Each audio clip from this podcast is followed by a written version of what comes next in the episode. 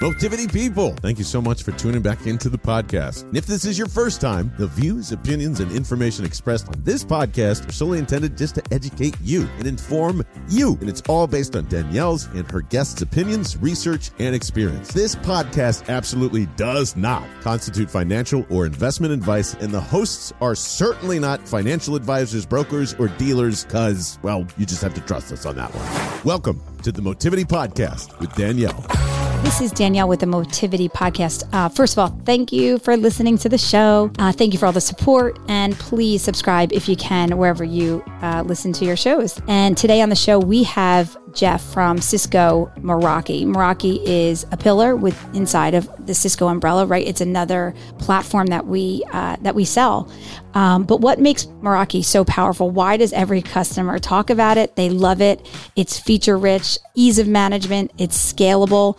Uh, this product really reimagined the network uh, and letting people connect anywhere at any time and then manage it from anywhere. Um, that was the power play here. So Jeff's really going to go into why was that so important.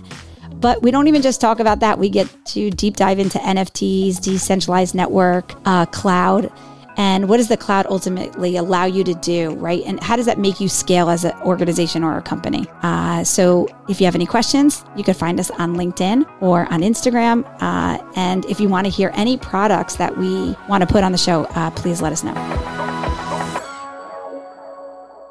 Jeff, tell us why clients love Meraki so much. Why was it so powerful in our marketplace? why does every client talk about, use it? And want more of it? Like, just explain to us that thousand foot view. What makes Meraki so powerful? Yeah. So, w- what makes Gmail so powerful? What makes these cloud solutions so powerful? They're just easy to use. You open your web browser, and that's all you need. Um, and so, I think that is really why the Meraki dashboard is just so accessible. Is how easy it is to get into the environment, and then once you you know create your login, you, you get all the benefits of cloud scalability just organically from that. So it's like really easy to get started. And then once you get started, you can quickly expand your footprint, you know, as quickly as you like. We'll, we'll plug in servers as fast as you're ready to plug in access points. Jeff, if I'm a mid-sized company, right, is Meraki a good fit for me if I'm looking, you know, for access or WAN or uh, IoT? You know, kind of give me that you know, where do I begin? Right. I, I have a company. I have products I want to sell and I need to set up an office, right? Where do I start? Like what layer do I start with? What makes the most sense? Yeah. So, so like the, the pillar within the Meraki platform that is, uh, you know, seeing the widest adoption has been the Meraki wireless access points. And so that is like really a clear, uh, a great place to start. And as far as like feature parity across the industry, the MR wireless access point is definitely like the most mature and feature rich of the portfolio. But you know what you see is once you get into the platform, th- there's this platform effect that happens, and so you add a Meraki switch behind the Meraki AP, and you get this one plus one is equal to. Well, I mean, it's still equal to two, but it's definitely not just two and then you start adding in security and other devices. And so again, it's um, you know, the, the wireless is usually the place where we start a lot of these projects. Um, yep. and you know, I think that's a great place to start. But you know, really, uh, you know, you, you mentioned a mid-sized company, Danielle. So that's that's like the stigma I feel that like follows Meraki around. We've been like typecasted as this SMB play. And what's fascinating is, or you know, maybe uh, kind of what's interesting, being an enterprise at Cisco for the last seven years, our problems in enterprise are no different than a problem that Philz Coffee has. Our problems in enterprise are just magnified uh, and, or, or multiplied a thousand, two thousand, you know, five thousand times. And so it's not that we have different problems. We have a lot of the same problems. It's just the scale of the problems, um, you know, is just a lot for us. And so, you know, that that's kind of my my feeling is like everyone can benefit from cloud if it's part of their overall philosophy and strategy. And it's so, true. Like, you know, like, yeah.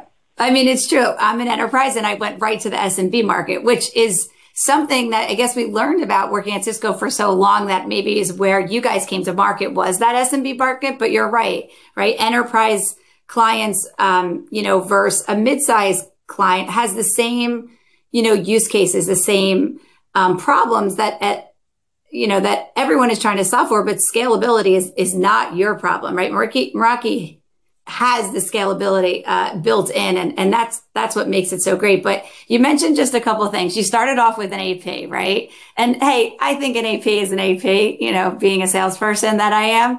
But tell me, like, what is one of the coolest feature-rich um, pieces that are built into that technology that that AP actually can do, and make it relevant to maybe you know, companies that are trying to define their back to work strategy, right? How do they handle COVID, bringing people in office? What can an AP tell me, right? Isn't it just for my phone to get on the internet? yeah, so the, the access point is definitely your on ramp to to the to the network, and I can't remember the last time I plugged in, uh, you know, a computer into into an Ethernet cable. And so, you know, the wireless is the piece you think of first because that's your on ramp to get onto the network. Um, so yeah, so I, I think that uh, just some cool things that Meraki does out of the box is this this visibility into that environment, a visibility from like the RF perspective, like how many radio waves are floating around in the environment around you, to the you know just what's happening with the users on their environment, how many devices are out there, counting the number of mobile devices, scanning across multiple bands, including Bluetooth as well as Wi-Fi um, you know, kind of understanding occupancy and device, uh, you know, device count uh, and capacity. And then once you're on the network, we actually have full visibility into every single application that users are running. Oh no, that wouldn't you can be start. That's not no, good. it, it, it's very important to understand trends in your network. It, and as you see, more of your users are consuming applications that are SaaS hosted as opposed to hosted at, on a server in your data center it can actually help you drive more informed decisions of your WAN investment. And maybe it's not a data center investment. Maybe it's a cloud investment that actually is uh, more appropriate. And so you, can, you just get a lot more real time telemetry from your users and how they're using the network. And that can just really help you, uh, you know, just provide more, more understanding, make more informed decisions. Do you feel like someone like at a director level does look at that topology or does look at that data? I've never actually really thought about, you know, what intel you can gather from the applications that the employees are hitting. Um, you know, do you feel like that resonates? Like, do you bring that up? And is that a use case that, you know, clients bring to you? I've never heard that before, actually, which is, at which the, is great. At the CIO level, what yeah. they care about is when I went from an MPLS circuit where I had like a private copper cable that was like run from one site to another it, to the internet I had assurance. I had a service level agreement with my provider that I would get 10 megabits per second, 24 hours a day, 365 days a year with five nines uptime.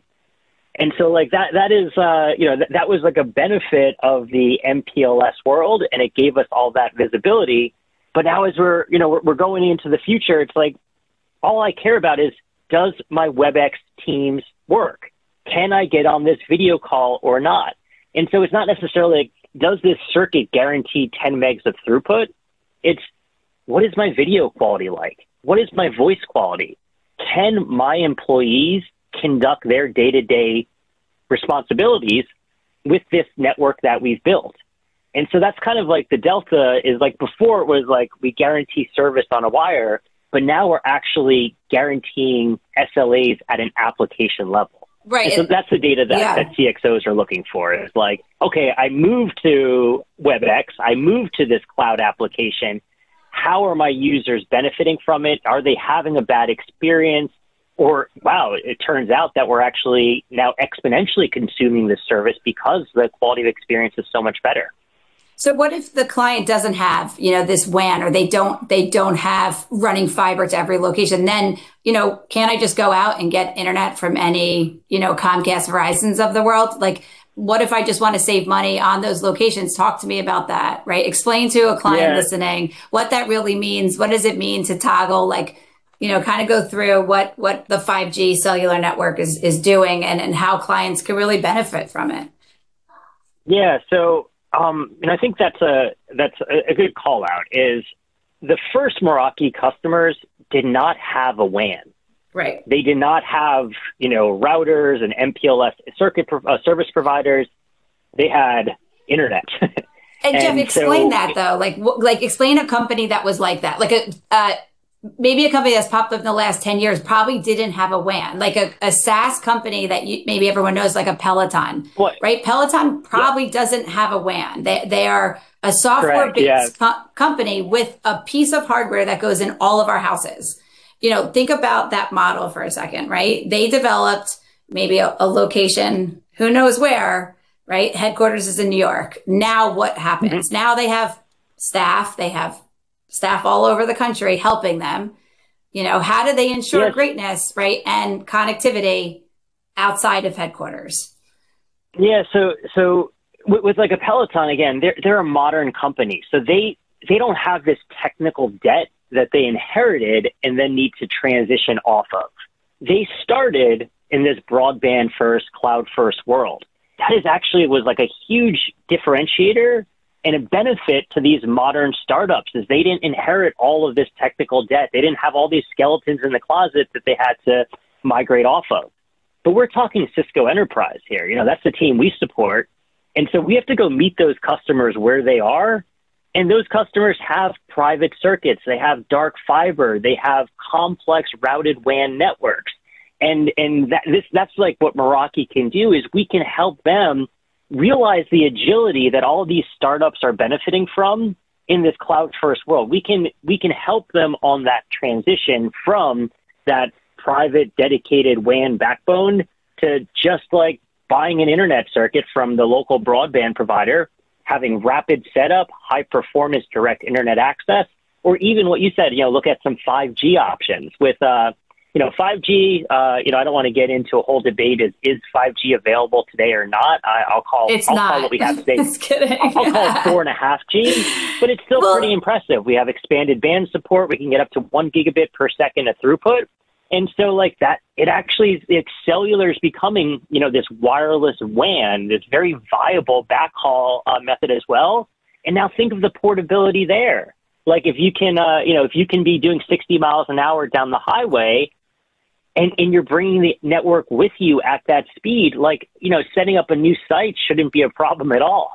Right. And go back, you know, listen, let's clarify this 4G, 5G, 6G. Uh, just kind of clarify what that means. I mean, obviously everyone knows, you know, you see your cell phone, it connects, right? Everyone hears this 5G terminology, but explain to people what that truly means from an enterprise standpoint and also from, you know, just a cell phone user standpoint, like sitting at home. What does that mean? Yeah, so the the transition, you know, 3G is really when we had like expanded data services over cellular. So that was kind of where this all began was that uh, that 3G world. In 4G, we're really talking LTE technology. Um, we're talking, you know, two, 300 megabits per second max capability.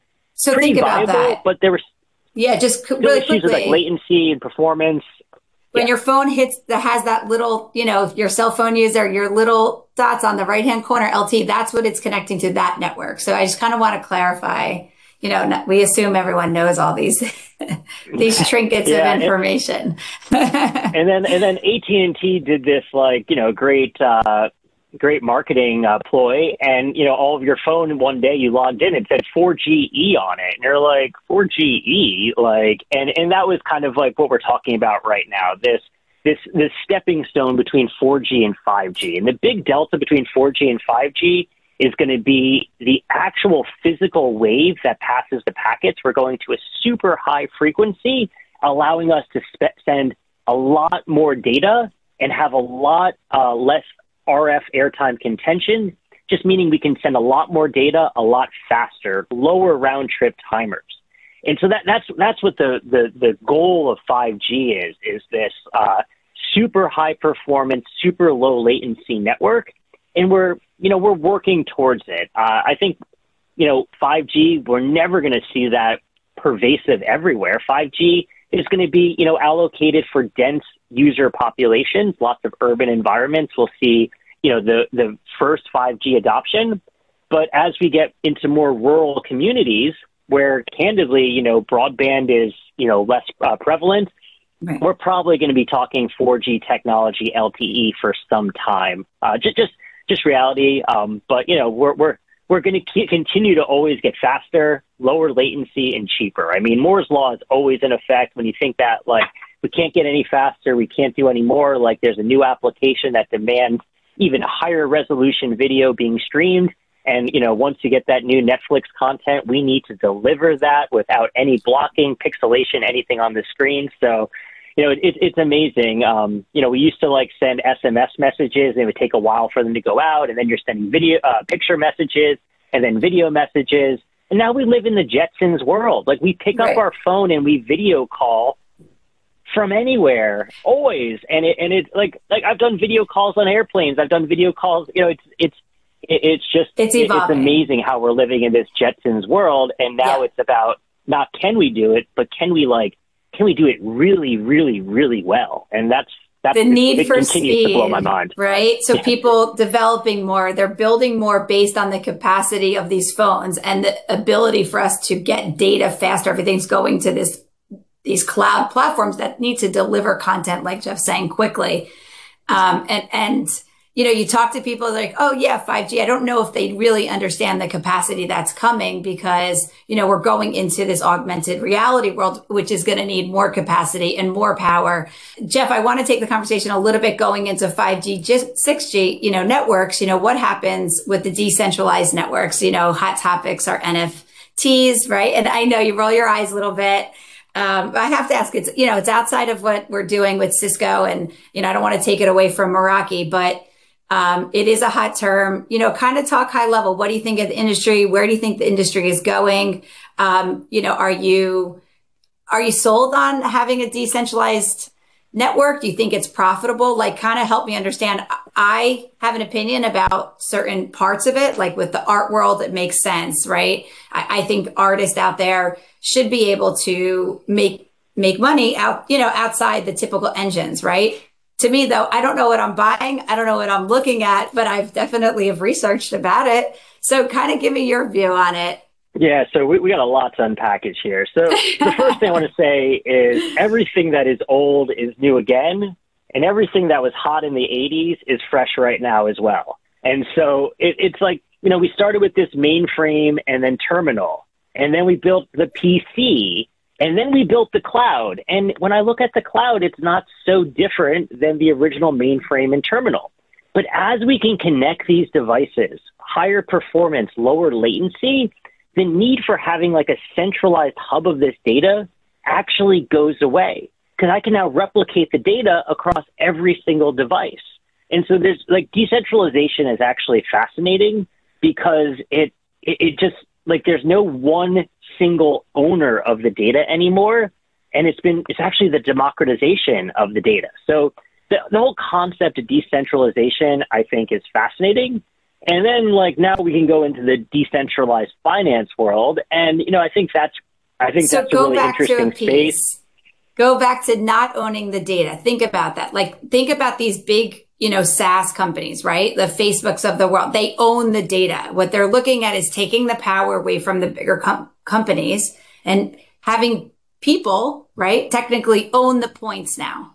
So now it doesn't mm-hmm. run off one central network anymore uh, it, it's it's quite interesting, but I just don't know how it's going to play out, you know, in our market and how it's going to be relevant. You know, I, you know, it's going to be relevant. Obviously, there's going to be companies spun up. I just don't, I don't see kind of the end result yet, or I don't, I'm not grasping it. So are you? definitely a very, it, it's still a very speculative space. Um, yeah. You know, it's not mainstream. Like the U.S. Treasury still is like, you know, the U.S. Treasury and the dollar bill is still the dollar bill.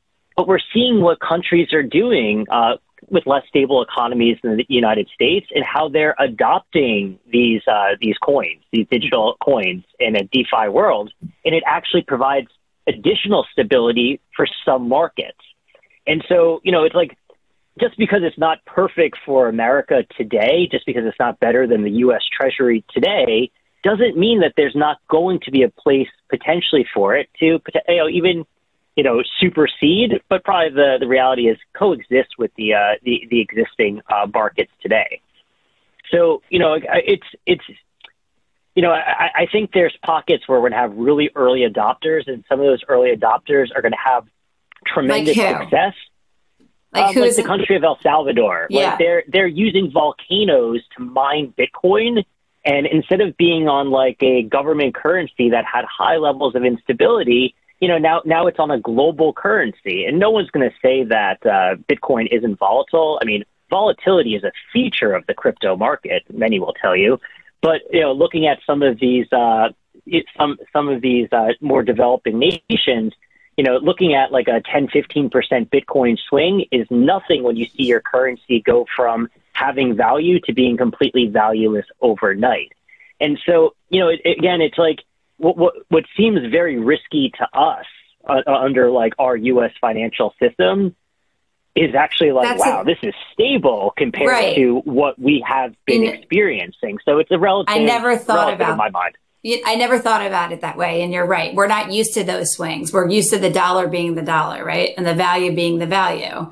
I didn't think about it from living in another country where, you know, or El Salvador or Europe when there is those swings and, and what is that, how does that affect that person, right? And they don't want that, that vulnerability anymore, especially if it, it has to do with their money, right? Um, and what's cool is but, we've been using, we've been using digital currency ever since we started trading stuff on eBay. Like, I mean, PayPal was an early digital currency. They, they weren't necessarily holding U.S. tender for your transactions. It was a promise. It was a promise that we will cover this transaction. We have liquidity within our ecosystem to be able to support this. But there was never like a pile of cash or gold that like Elon had in his early PayPal days that backed all of our transactions. But it was just, it was the internet. It was the Wild West. And like we were exploring. And that's one of the amazing things with like, you know, the lack of regulation with these early startup projects, it, it just like encourages all this like ingenuity and in- innovation in the space. And man, there's going to be failed products, projects, yeah. products like, uh, you know, like a lot of the altcoins that we're seeing now, like, man, there's a lot of trendy stuff going on. But at the same time, I actually think there's some things that have come out of this that were probably, you know, bar napkin ideas that are going to be a mainstay of our society. And you know, you said NFTs. I think that one's fascinating because it's like I do too. You know what?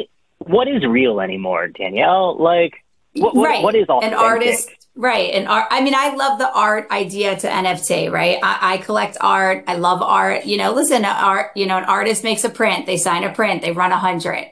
There's, you know, a hundred. You could buy one of a hundred, and it's worth X dollars. Well there's no tracking on that piece of art. You really don't know who owns it. We don't really know if, I mean, in actuality, you don't really know if that's the artist that actually signed it. Let's be, let's be, you know, but you, no, know, the, you proving you, the provenance of art is like its whole other market. Don't get me into right. auction houses and like oh, whole, me too. Like, uh, I can talk a lot. Scheme of appraisals and everything else. That's like a oh, we're so far off topic now. Yeah, but, we no, really okay. digress. But we're coming back. We're coming back to the NFTs. But we could take the art and pr- try to solve that whole problem. But I think at the same time, NFTs are solving the problem. The only thing that's hard to understand, and I think visually, is you're like, well, where should I invest in what's good and what's not?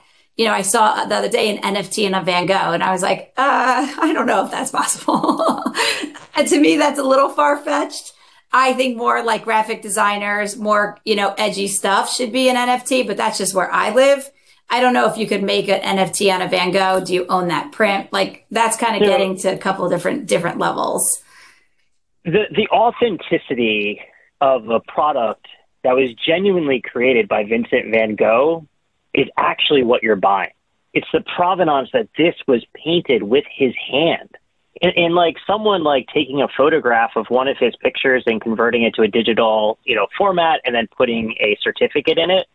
Uh, I, I, I don't see the benefit of that. But there's a lot of right. street artists. There's a lot of other artists right. that you know, photography. Uh, people take pictures, they share it on the internet, and then they're just like pirated immediately. And you see your own content being reused on a news story, and you're like, whoa, I just I was just streaming. I was just uploading that, and now you know now whatever uh, you know whatever news station is is using my footage. Like having like the, a true owner of every digital asset is fascinating. So what just, NFT it's, it's, site do you go to? Like if you're going to tell people, hey, just, you know, this is what I look at. If you were going to buy an NFT right now, there's a lot of companies out there spinning it up, trying to be the leader, right? Yeah, Is there anyone no, that you would oh, say? I mean, listen, you know, we both. We both OpenSea, OpenSea oh. is like the big one that's out there. Um, and you know they're they're still kind of in startup mode, but they had a lot of success. We've seen a lot of bangs with like um, a lot of news headlines with like their Bored Ape Yacht Club, and you see like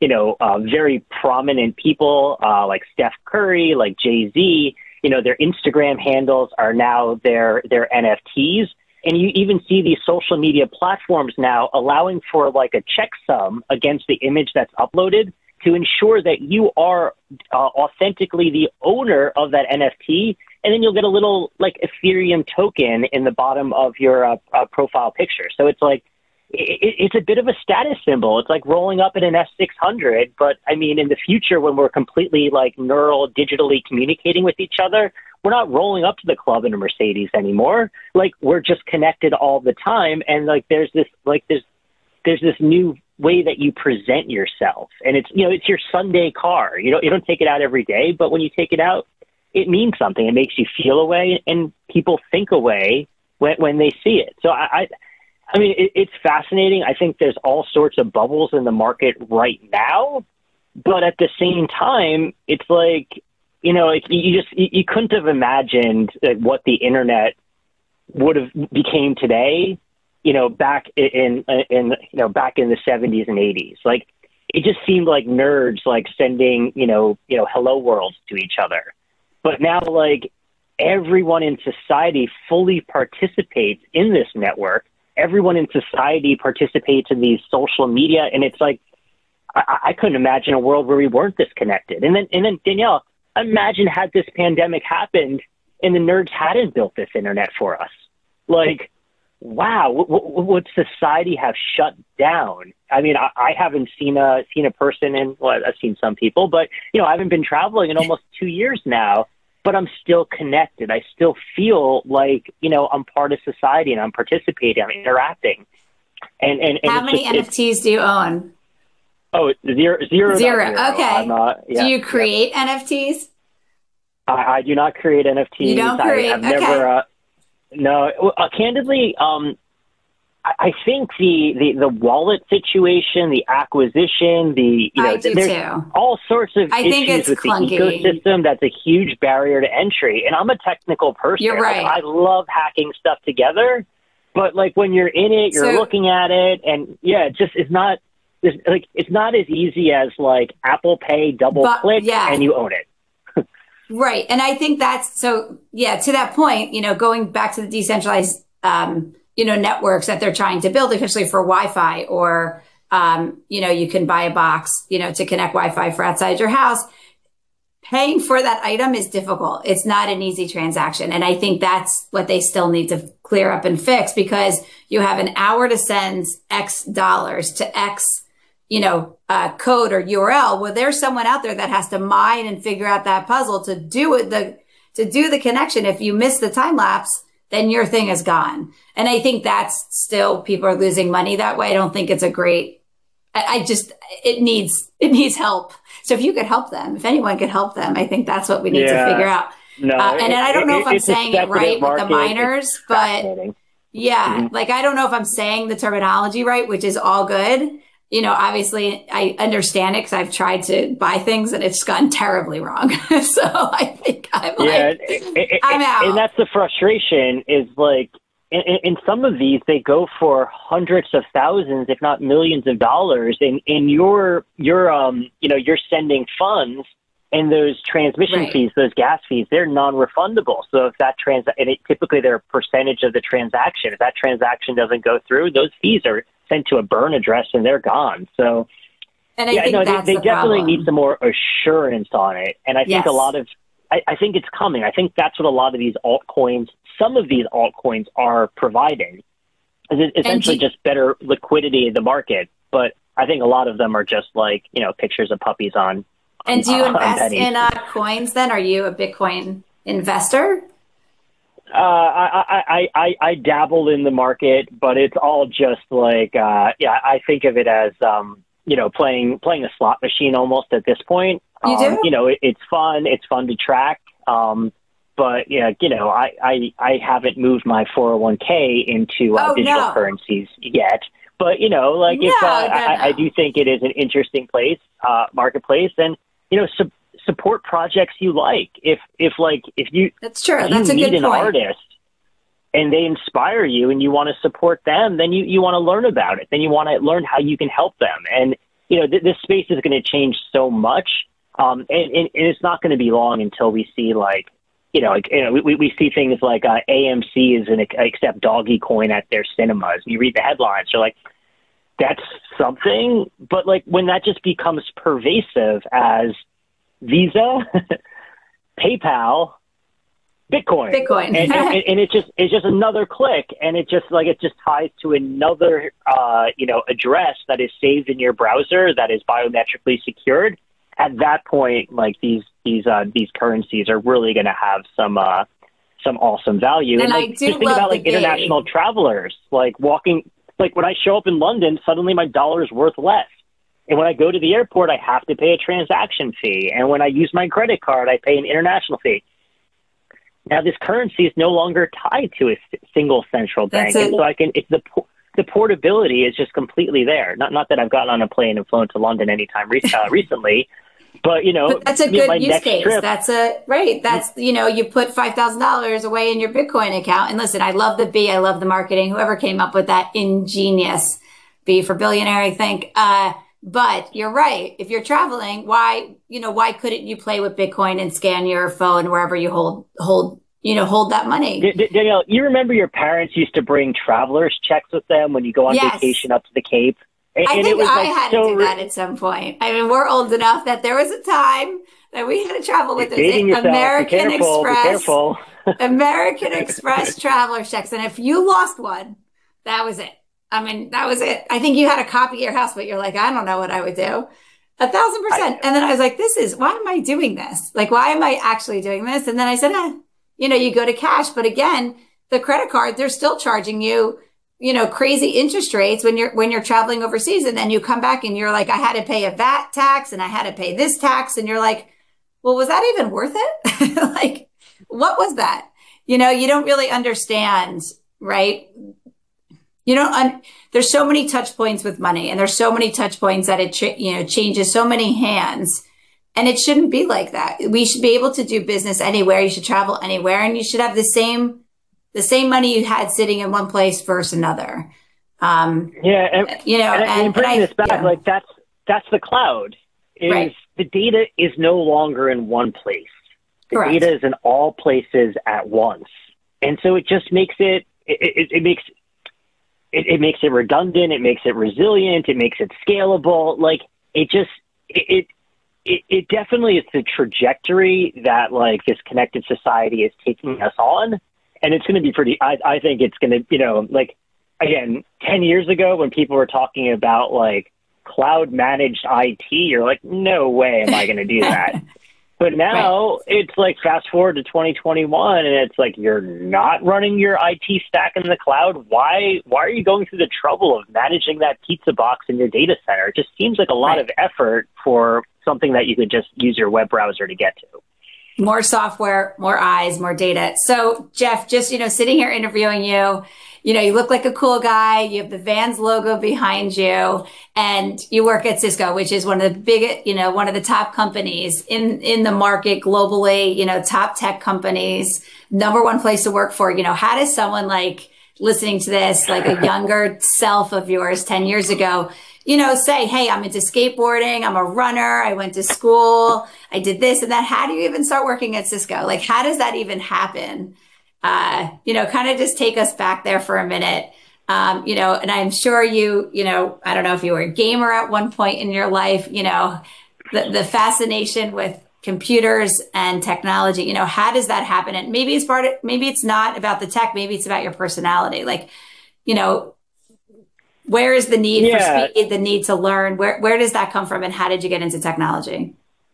Yeah, so so first off, I think like you know, like the Vans. This is, uh, I mean, you're, you're from Jersey. You remember going down to Asbury Park for the Vans Warp Tour. Like, there's so much nostalgia around it. And then like once you get into like that like skateboarding, punk, DIY world, um, it, it actually was a lot like a, a lot of the same kind of do it yourself, do like you know, damn the man, damn the system, and that's what kind of was the early tech. Candidly, was a lot of like outcasts that were just kind of doing their own thing outside of the normal systems. Um, you know, so you know, fast like talking about Jeff in high school. Oh my goodness, working for a corporate, working for a company. Oh, like Cisco. Oh my goodness, I would. I if if I was sixteen, I'd be like. so disappointed in you, Jeff. Jeff, but, me too. But, but I'm but, disjointed like, too, right? Like we're all kind of disjointed, but we have a, you know, we we have that ability. We want to learn more. We want to do more, but we weren't always, you know, we weren't always the one that I don't know, just kind of saw mainstream and wasn't intrigued by mainstream. We weren't, that wasn't going to excite us. What was exciting to us was, oh, wait, there's better and easier and cleaner ways to do business that, you know, it, it, it's all about agility, need for speed, right? Automation, like kind of all that territory is where I think we lie. Our personalities lie, right? Like, oh no, I could do that better. I could do it a little bit easier for you if you just listen to me for 10 minutes. But yeah, you know, kind no, of talk through that. You know, it, it is. It's not. It's not. It wasn't always the easiest route. It was the most, probably the most interesting route. Yeah. So for me, there were kind of two pieces of technology that I owned that just changed changed my trajectory, changed my life. And the first one was my first uh, first cell phone.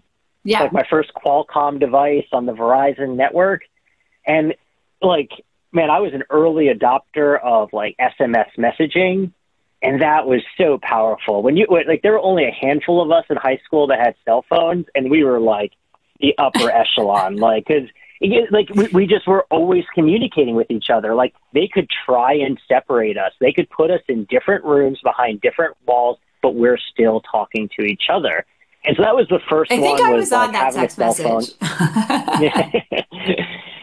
and then and then the next one was uh, so fast forward to uh, to the college years and uh, Wi-Fi was just starting to pick up 802.11, 802.11b, and um, I, I I begged my mom. Uh, I made this whole business case of why I needed an Apple Airport uh, wireless router and why I needed three Orinoco uh, wireless cards. I got two 40-bit WEP encryption ones, one 120-bit WEP encryption card, and like I had this whole business plan how I was going to make the entire house wireless and like mobility and like the TPOE settings on the Apple no Airport way. to automatically do the. I had this whole great plan. My mom bought it hook, line, sinker, got her credit card in Amazon. Hardware arrived. I brought it up to Rensselaer with me the next week to school, and my mom never saw that again. Uh, so, but it was just like it, it was cool technology then because at, at, cool. at college we we were wireless and like everyone was plugging in, but it was like, no, when you go to Jeff's house, you hop on the Wi Fi. And it was like, I, I'd no actually way. hand out like the Orinoco cards. Here, plug this into your PCM, PCMCIA. Jeff, I never knew this story. this is amazing. um, yeah, you just yeah. No, th- those were the two things, and they were just like so cool. And I remember the first time, um, it was the first time that like you're wireless, and I was on um, a handspring visor de- device. Do you remember? Like, there's the palms and there's handspring. Um, and I had like my uh, Blazer browser. I had my uh, y- uh, 802.11b Wi-Fi card module plug-in, and I was uh, I was working at Stevens University at the time, and we had set up a handful of outdoor access points, and I was just outside in the quad downloading content, like pictures, videos, and it was just like like freedom. It was it was here. I wasn't tethered. You weren't connected, was, right? You weren't you weren't confined, and right. It, I mean, and, and so and I, it, it, it yes. just it just took off. It just took off just, from there because like yeah. Does the does you know you hear the and this is just a question you hear the government talk about the need for infrastructure do you understand that when you when you just told that story to me that's where my head went do you understand why it's so important, right? To have everybody just connected. You don't need to connect to this Wi-Fi point. Like everyone should be able to get data anywhere, anytime. If you're a kid, you could sit outside and do your homework. Like that's, that's why. I mean, I feel like it's so, important to invest money, you know, into so these 5G. On, yeah. Go Meraki on, yeah. was an MIT science project, but the first kind of ethos, the first like go to market of Meraki was if we can make wireless so simple to deploy and uh, like remove all this complex management layer, we might be able to provide digital inclusion to populations that candidly were left behind with this first wave of the internet revolution. And that was actually like one of Meraki's like plans early on. Wow. Was like, listen, we're gonna we're gonna turn on free public Wi-Fi for the universe. Now, you know, we had some investors. Not so free anymore. And, and then, yeah, well, we'll, that's we'll the problem. Once you're beholden to your investors, then you have to start showing some revenue and all these, uh, you know, free Wi-Fi feel-good projects. They they go out the door with all your, you know, high school punk rock DIY, you know, stitch your own patch on your jean jacket uh, dreams. And so, um, no, it, it just, it, it just, it, it just, it, it changes. It, the market just changed so quickly. Uh, you know, for, for no, actually, kind of the Meraki changed very quickly then from being this cool, like outlaw DIY free Wi-Fi product to wait, this is what the largest enterprises on the planet could actually run their business on. And that same promise that we could have offered, you know, to just like uh, to, to anyone providing free Wi-Fi for a city, we can now provide those same benefits. It's easy to scale, easy to manage, simple to use, reliable Wi-Fi, and provide it for, for businesses. And well, that was a viable model. That that's what gets you know uh, Sequoia and Andreessen Horowitz and all Google and all those investors like checkbooks open. And so that that was what you know really drove the investment in the platform, drove the scale in the platform, got us more uh, more robust hardware, and you know it really just took off from from there. But but no, it's like at, at the heart of it, Meraki really was this like feel good project where we wanted to change. Like the the original guys wanted to, they knew what they were building had the ability to change society. They just didn't know exactly how it was going to ultimately do it. Well, it definitely changed society. It changed how clients um, deploy technology, use technology, and accessibility for technology. So you know that you sell for Meraki, part of Cisco's fold. We have a few minutes left. You know, anything else you want to add? You know, to this conversation. We talked about so much fun stuff. Um, and I think we have to bring you back on. I think we're just kind of scratching the surface on, you know, educating clients, not only about Meraki, you know, about NFTs, what's cool, understanding, you know, I think the perspective you bring is really understanding like what is the network? What does it do? Why is it important? How are things connected? I think you really kind of started to showcase that. But anything you want to end with? Uh, again, we're on the Motivity podcast. Jeff's from Meraki. He's awesome. He's a co uh, a coworker of mine, um, and just a really knowledgeable, great guy. But uh, anything you want to say or end with? Yeah. So just you know, this is this is a this is kind of a Meraki ethos. Is we don't really know what the destination is, but we know where our north star is. And as long as we follow our principles, we follow our north star, we're headed in the right, our bearings are true. We're headed in the right direction. And once you define that endpoint, that goal, that's kind of when you fail. And so, like, you know, don't be afraid to go out there and not know where where the trail is going to end. You know, you know your bearings. You know what you're doing is for the right cause. You you believe in it. You're excited about it. Let, let that drive you, and let that take you to to where it's going to go. And I think that's just one of the the cool things about Meraki. You know, when I, when I started here seven years ago, I don't think we ever saw us being this this big a part of Cisco. And you know, I You're was on huge. the team and I didn't see it. And, and, and now now it's funny it's, because yeah, like I, it's part of every week, conversation. Like, yes, it is a yeah, constant yeah. flow.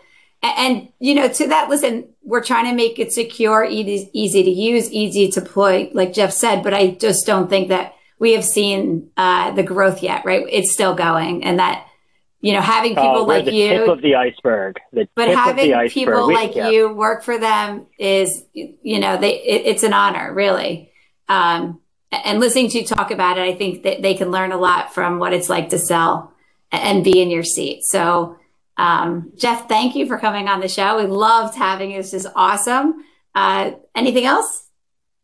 Yeah, no, I, you know, I, I said early on, like my teenage version of myself would be so disappointed in me, But if I could educate that 16 year old Jeff and be like, Jeff, you are disrupting the largest telecom provider on the planet. You walk into conversations and you just move everything you have done, forget. Free your mind. You know what? That's what excites me about being part of Meraki and the fact that Cisco lets us, you know, gives us exposure to their customers and lets us help them transform them. Uh, yeah, that, that, it, it's cool. So no, that's I, awesome. I think that's awesome. I, I, think that's a cool part. That was awesome. You know what? Here's to all the disruptors. Here's to all the people that want to learn. Here's to all the people that just want to get to the next step and understand the newest, greatest technology coming out. It is fun. It's exciting. It's it's interesting talking about you know, like you said, taking on these companies that we you know we never thought we would be in these shoes, but we are. So you know what? It's an awesome day when you meet another disruptor and has the same energy as you. Thank you for being on the show. It's been a pleasure, and uh, we're out.